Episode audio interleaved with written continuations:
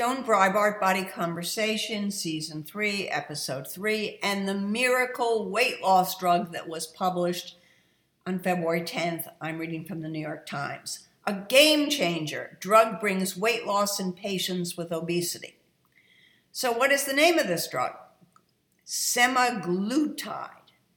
And the good news is it's been in existence for a, a long time. It's been used to treat people who have diabetes.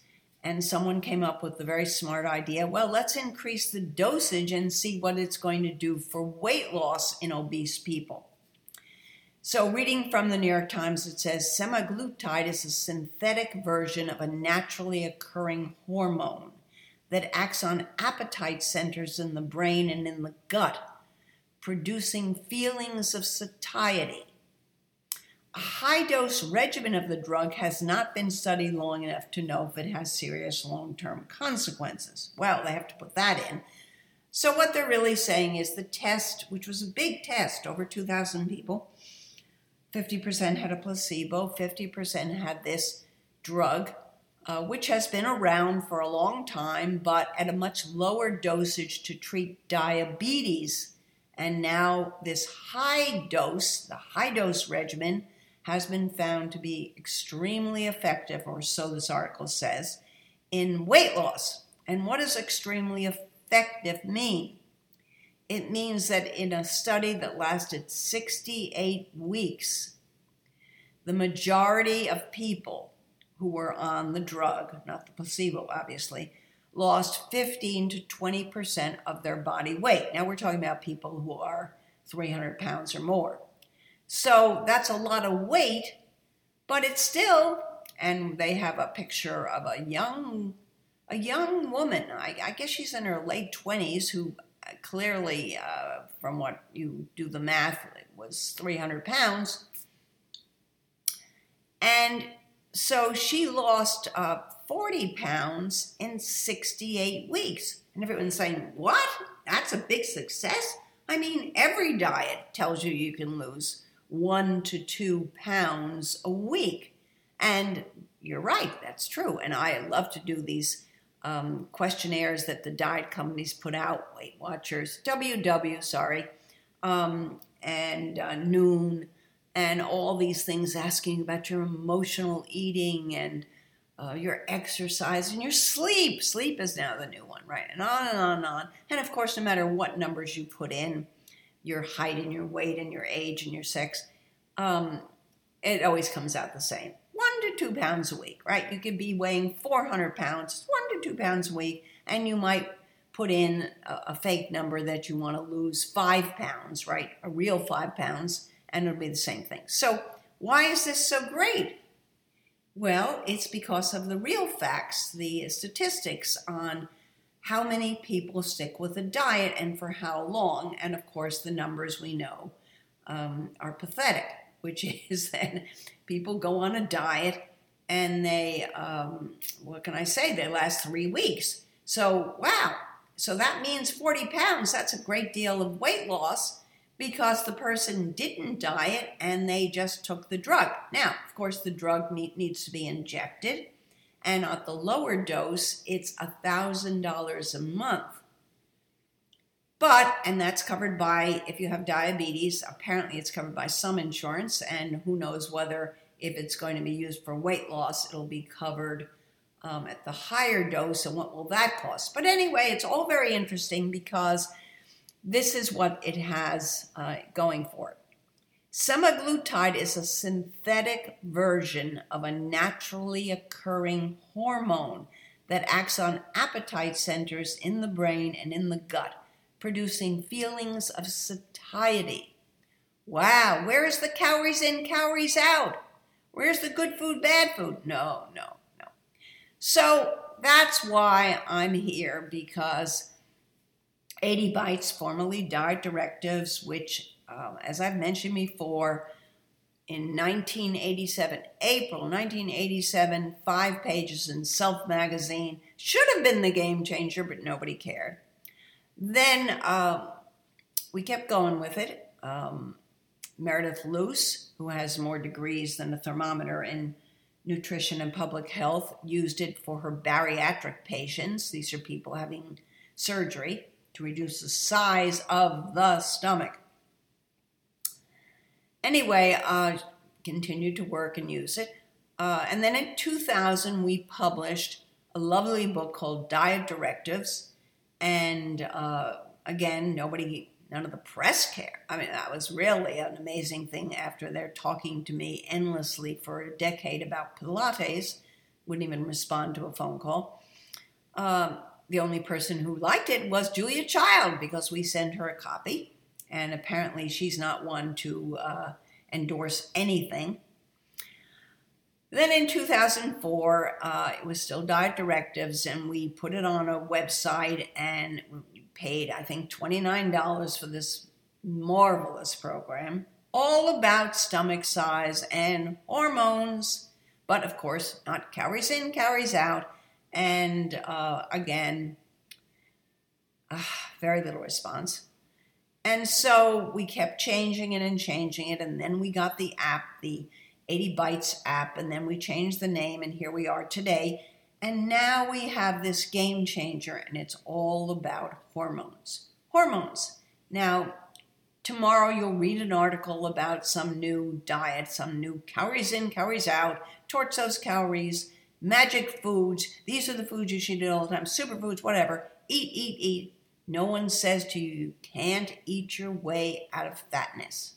You can't find some marvelous combination of foods that's just going to do it because you're not going to stick with it because you don't want it. And it really is not actually helping you. So, what I find interesting is that the advice given to the people who were on the drug and had this um, huge success. And then the 50% who were on the placebo, who lost, I think, 2% of their weight on average, right? 2%, right? We're talking about people who weigh a huge number. That they were given advice by the people uh, dispensing the drug, the doctors and nurses. The advice was to eat healthy and exercise. So they were doing what now people should understand actually works against weight loss.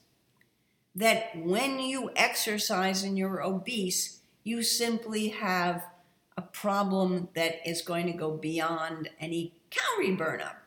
You have the cortisol levels unable to drop, and they're four times the cortisol receptors in the abdomen. You have unbalancing of hormones. So, when we talk about satiety, satiety comes from leptin. Nobody knows that name, L E P T I N, probably. But when uh, hormones started to be studied, which was not that long ago, they thought, oh, well, obese people just don't have any leptin.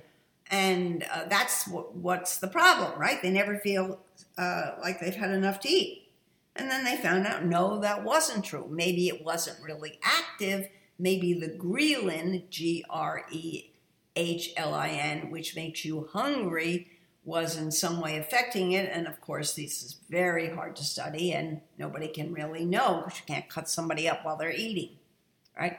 So, um, who knows if anyone will find out exactly what happens, but this is all anyone has to know because it's going against everything that you've heard. Strangely, when people have bariatric surgery, and there's several different kinds, but whatever it is, they have surgery and they end up with a stomach that's the size of a toddler. A toddler, a two year old.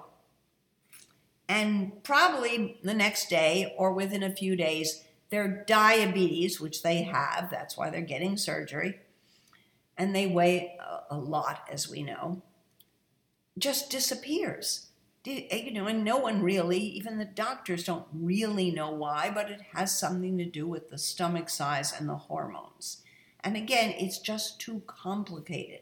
And there's no point memorizing these names of leptin and ghrelin and uh, cortisol and insulin and all these things because we don't really understand why they become unbalanced and what does obesity do we know, of course, that it uh, affects estrogen, but it's so confusing if you, uh, you know, are not a, I don't know, an MD who specializes in this or um, someone who's a scientist who studies uh, hormones, but it doesn't really matter.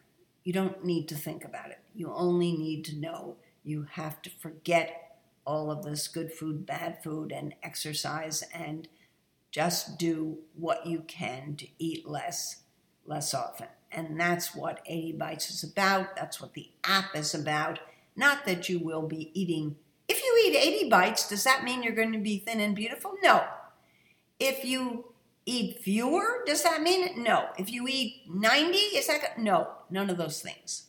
You're working towards something that's invisible, reducing the size of your stomach, or at least in some way toning it up. Whatever it is, you want to feel that you're not hungry all the time. And it doesn't mean you're hungry because uh, you, what can I say, you don't have any food, because uh, you, maybe that is with some people, but for the majority of people, food is so cheap in America, they have food. And it's not that it's bad food, because the stomach doesn't know the difference between a cookie or kale but they do the stomach does know it's a muscle about being stretched right? And that's that's really what we're talking about. So um, it's hard because it so contradicts because calories in calories out became um, the best money making situation. And um, if i were working with a lot of these um,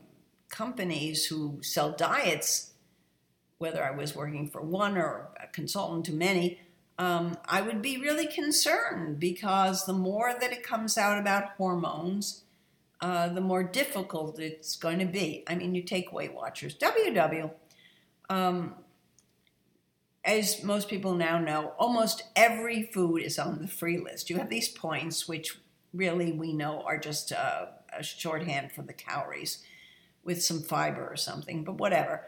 Um, and so what happens is that you have so much food, practically everything. Maybe ice cream is not on the list or avocado, who knows.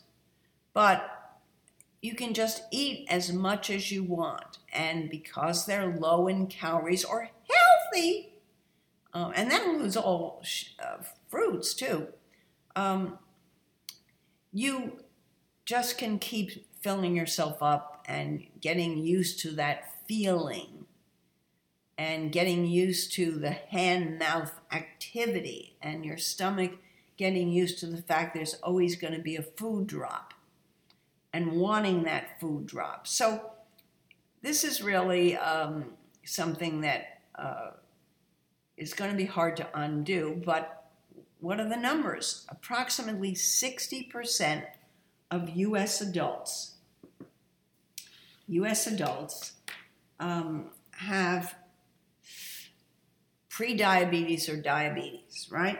There's 130, I think there's 130 million people over 18, uh, large numbers of people under, and uh, wow, that's um, that's a lot of people that are in this situation. And of course, um, you know, we know that uh, the recent issues, recent health issues have been affected by it. So um, that's going to be more and more something you're going to hear, and uh, because it can't be avoided any longer, because this drug is uh, about hormones. It's not about calories. And when in fact you're given information that will actually work against you, and you still lose the weight, it's because it's probably manipulating ghrelin and leptin. And uh, that's going to make it all very different. Now, true, I don't know what happens for all those people who unfortunately take medication they need. Some of them are steroids, or maybe for depression or to prevent cancer recurring. And those drugs seem to make people gain weight and uh, it's not their fault, obviously, and they have to take the drugs. I don't know why they can't come up with these drugs where that is not a side effect.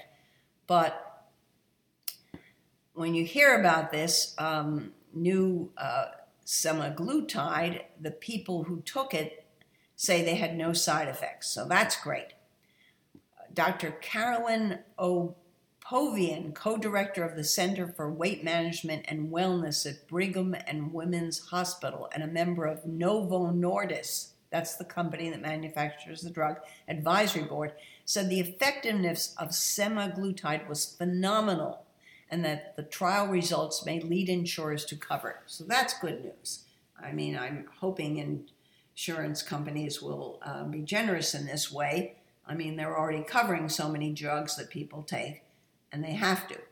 So, um, this is where it is. Now, on a larger front, and why, of course, this is going to be occupying a lot of our time, everybody is walking away from America. So here we are with this big problem, and uh, no one really cares, except maybe not even the people who are coming up with uh, the explanations for our decline. And, and very famous military people like uh, Andrew Bacevich and Mike Mullen have written about what's happening in America and the world and China and all these things you would expect, like our huge uh, deficit and the income inequality and the racism and on and on and on. But it's interesting when you see little articles, and I read the New York Times and um, Washington Post and many others, New Yorker and on and on, and you see the articles and no one's connecting the dots. So with every one of these, I'm going to connect the dots. So last week, a small country in South America, it was Paraguay, had a big article about their need to uh, uh be involved in terms of trade with China and um, they they had something going on with Taiwan, which they want to drop and will, and then they can be with China. Nothing about the U.S. So they're looking east, not north. Then we find out that well, that's apparently what our neighbors to the south uh, feel about America. No, let's look to China. Forget north. Then there was a one about France, which I actually thought was funny because I'm a Francophile. Um, and that was how they were disgusted with America and all our wokeness and PC and gender neutral pronouns. Well, that's really funny since uh, we now know that most Americans have no idea what a pronoun is. Sometime, maybe it was 40 years ago, they stopped teaching sentence diagramming in school. And of course, you listen to journalists on TV, people with Ivy League degrees saying, between you and I. No, it's between you and me. Or they start a sentence with, my friends and me. Or, of course, the, the mother of all this, eat healthy. So we don't know a, a pronoun from a, an adverb, but our biggest concern now is gender neutral pronouns. So France has said, forget it, we don't want anything to do with America. Now, people, of course, are going to say, oh, all of this is just because of Trump. But that's not true because as a person who actually has traveled a bit and started to go to Europe, I think in 1960, a long time ago, and was always told that I didn't seem like an American. Was I really an American? Well, you know that that had to do with their image of Americans, and I didn't fit that image. So let's face it, uh, they never really thought we were wonderful, but they loved the money. They loved our money, so they put up with us. But now we don't have any money, so why put up with us, right? And um, that's really what it was. And I will tell you that I think Trump did what uh, is a common thing in a relationship that's not going well. And that would be, let's say, um, the woman breaks up with the man because she thinks he's going to break up with her, so do it before it happens, or something like that. We're all aware of this dynamic. Most people have probably been in it. So, uh, Trump broke up with the world, except for Russia, uh, and Korea, and then um, he knew they were they were already disgusted with us. So uh, here we are, where we're going to have to fix our health issues, and um, we have an economy that is broken, and uh, children who've been permanently damaged by not being in school. The rest of the world didn't really cotton to us, but they put up with us, and now what's the point? And meanwhile, we're pray- praying and playing and um, hoping and, and gender neutral and wokeness and everything is a PC uh, and wimpiness and weakness and on and on and on. And, uh, you know, we'll have to get a grip. That's about what it is. So I'm going to continue to talk about uh, how someone can unload from their brain all this weight loss information, which this study certainly proves is useless. Remember, it's a hormone, hormone, hormone, and uh, hopefully um, it'll have an impact that's positive.